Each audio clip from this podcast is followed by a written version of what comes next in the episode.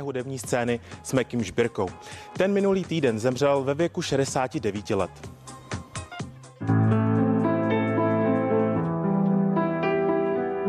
Poslední rozloučení s Mekim Žbirkou začalo ve Strašnickém krematoriu ve 14 hodin. Lidé se ale začali scházet už o hodinu dříve. Ten, kdo má svůj čistý svět, nemusí se bát. Kromě rodiny byla mezi českými i slovenskými smutečními hosty řada známých osobností z uměleckého i hudebního světa. Ten, kdo v lásku uveril, Deset minut před začátkem dorazila za potlesku přítomných i slovenská prezidentka Zuzana Čaputová a hned v zápětí premiér v demisi Andrej Babiš, prezident České republiky, který je stále v nemocnici, zaslal věnec. Dovnitř smuteční síně mohli jen pozvaní hosté. Stovky lidí se ale zhromáždili i před krematoriem, kde vše sledovali na velkoplošné obrazovce. Několika metrová fronta se utvořila i u kondolenční knihy. Co mu vzkážete na té poslední cestě? Meky, zůstaneš v našich srdcích. Symbolicky jsme přinesli bělý kvet. zem v oknách. Smuteční rozloučení si do posledního detailu zpěvák ještě za svého života naplánoval sám. Hrály se tak nejenom jeho autorské písně, ale také skladby The Kings nebo jeho milovaní Beatles. Smuteční řeč pak pronesl hudební expert Juraj Černý a Jan Vedral. S Mekim jakoby náhle odešel také jeden z posledních kusů Československa. Pocit, že tu zemská populární hudba může mít světové parametry. Naštěstí to ale navždy zůstane v jeho písních, kterým svůj život nejen zasvětil, ale taky ho do nich schoval. Meky Žbirka odešel 10. listopadu ve věku 69 let po opakovaném zápalu plic. Náhlý odchod Mekyho zasáhl nejen rodinu a fanoušky, ale také kolegy umělce. Většina z nich dnes těžko hledala slova. To byl prostě úžasný člověk. Já jsem vždycky říkala, že, že když ho vidím, tak se mi vybaví taková ta písnička Englishman in New York. On byl takový ten Englishman prostě v Čechách a na Slovensku. Přitom ale, když řekl nějaký vtip, tak všichni lehli smíchy, protože byl dobrý, byl chytrý. Uh, bylo to i taky tím, jak chodil oblíkaný pěkně, jak vypadal. Prostě byl skvělý. Já mám taky ještě příjemný bon mod jeden, který pronesl, když jsme, když byl takový ten sled slavíků. Tak tam e, přišel Karel Gott do té šatny a Miro prohlásil takovou krásnou větu, povídá, Karol, děka tobě se vejdeme do všechny, všetci do, jed, do jedné šatny. Jo. Těším se, že se jeho hudba bude hrát další století, staletí, desetiletí a že bude mít pořád uh, jaksi oslouvat uh, lidi, kteří tady žijí a kteří tady fungují, protože uh, on to byl veliký profesionál a takových profíků zase tolik není. Všetko si dával do těch pěsní a někdy si ani neuvědomoval, je to ohromná věc, že kolik lidí potěší. Tak čili památky. Na něj nemůžu zapomenout, no, jdu se rozloučit. Začíná nás být málo. Ahoj. Práce s Mekim Žbirkou byla jedna velká radost. Na tom se shodují všichni, kteří měli tu čest. Patří k nim i režisér Šimon Šafránek, který stojí za dokumentem Meky. Dva roky vznikal dokument Meky pod taktovkou režiséra Šimona Šafránka. Ten na vlastní kůži poznal zpěvákovo anglické gentlemanství i pokornou povahu tak, jak o něm bylo známo. On byl hrozně milý, byl, měl ten svůj jako humor, takovej suchý a furt vyprávěl nějaký historky. Taková ta, ty, ty, ty debaty o té hudbě, kdy byl schopný se bavit o jakýkoliv hudbě vlastně. Ty Beatles, který s ním mají všichni spojený, což je taková Což mi přišlo, že je vlastně i částečně jako to byl mediální takový obraz. Pak přesně je schopný vyprávět o té nové vlně a o repu jako v 80. letech a pak mu přijde tady deska Billie Eilish a to bylo jako jedinečné. A tam bylo spíš jako vlastně zajímavý, že občas bylo potřeba, aby on vlastně jako mlčel nebo nic neříkal. A to bylo složitý, protože on furt něco říká.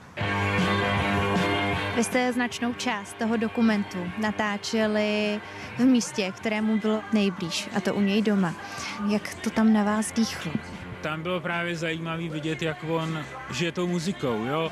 že byl on během těch třech dní, pak přijde ten třetí den a tady se podívejte, tady jsem složil něco vyloženě jako to dám a, a začne jako na piano zahraje melodii, kterou během těch třech dnů jako ho napadne. Jak důležitou roli hrála v tom jeho hudebním světě druhá manželka Kateřina? Já myslím, že Katka jako v jeho životě hrála velikou roli, protože jako spoustu těch věcí, které se staly, tak jako produkovala a zařídila celý to nahrávání ho v Abbey Road, kde nahrával ty své poslední desky. Uh, tak oni působili tak hrozně sepjatě. Bylo nějaké téma, nějaká oblast, o které se odmítl bavit, nebo u které jste třeba vy cítil a viděl, že je pro něj až moc citlivá? My jsme ho nepotkali jako člověka, který by rád obecně vzpomínal.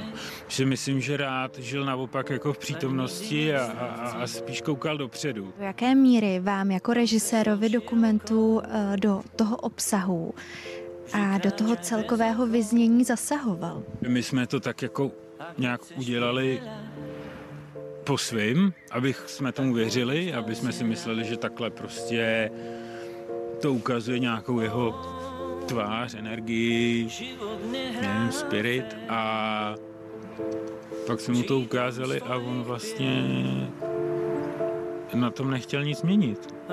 Což bylo strašně jako milý. Život nehrá fér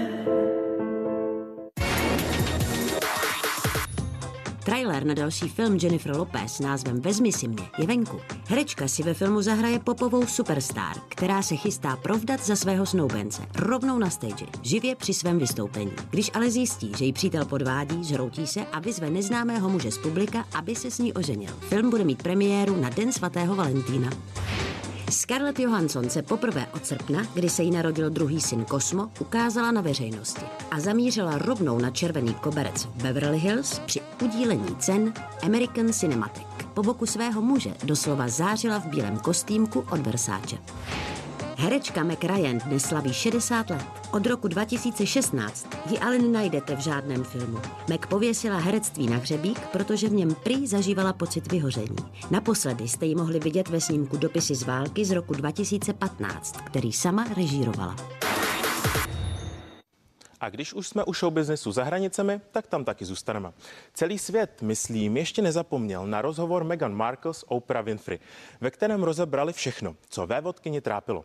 Meghan teď ale překvapila úplně jiným rozhovorem s moderátorkou Ellen DeGeneres. A to, co během show předvedla, by vážně nikdo nečekal.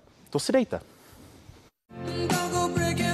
Moderátorky Oprah Winfrey a Ellen DeGeneres patří k nejvlivnějším postavám americké televize. A tak není divu, že po interview s Oprah si Meghan střihla rozhovor právě s Ellen, se kterou už se navíc přátelí 10 let. Kdo ale čekal další píchnutí do vosího hnízda a vylévání smutku, ten byl hodně překvapen. Dámy si povídali třeba o tom, proč Meghan napsala knihu pro děti, nebo jak si s Harrym před lety užila halloweenské oslavy v převlecích ještě předtím, než světu oficiálně prozradili, že jsou pár. A také jak oslavila stejný svátek letos i s dětmi.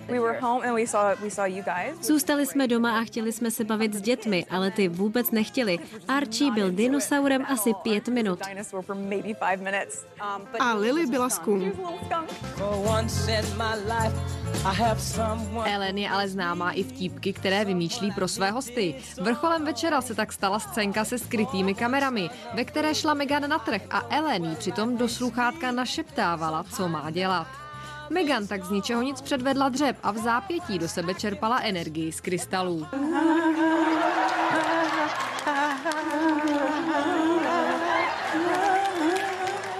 To ale nebylo všechno. U dalšího stánku vévodkyně musela sníst několik čipsů s pálivou omáčkou, a to navíc jako chipmunk.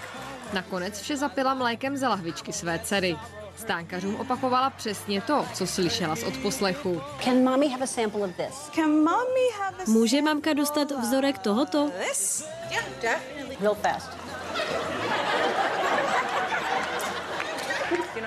A teď vám ukážu, čím bavím své děti.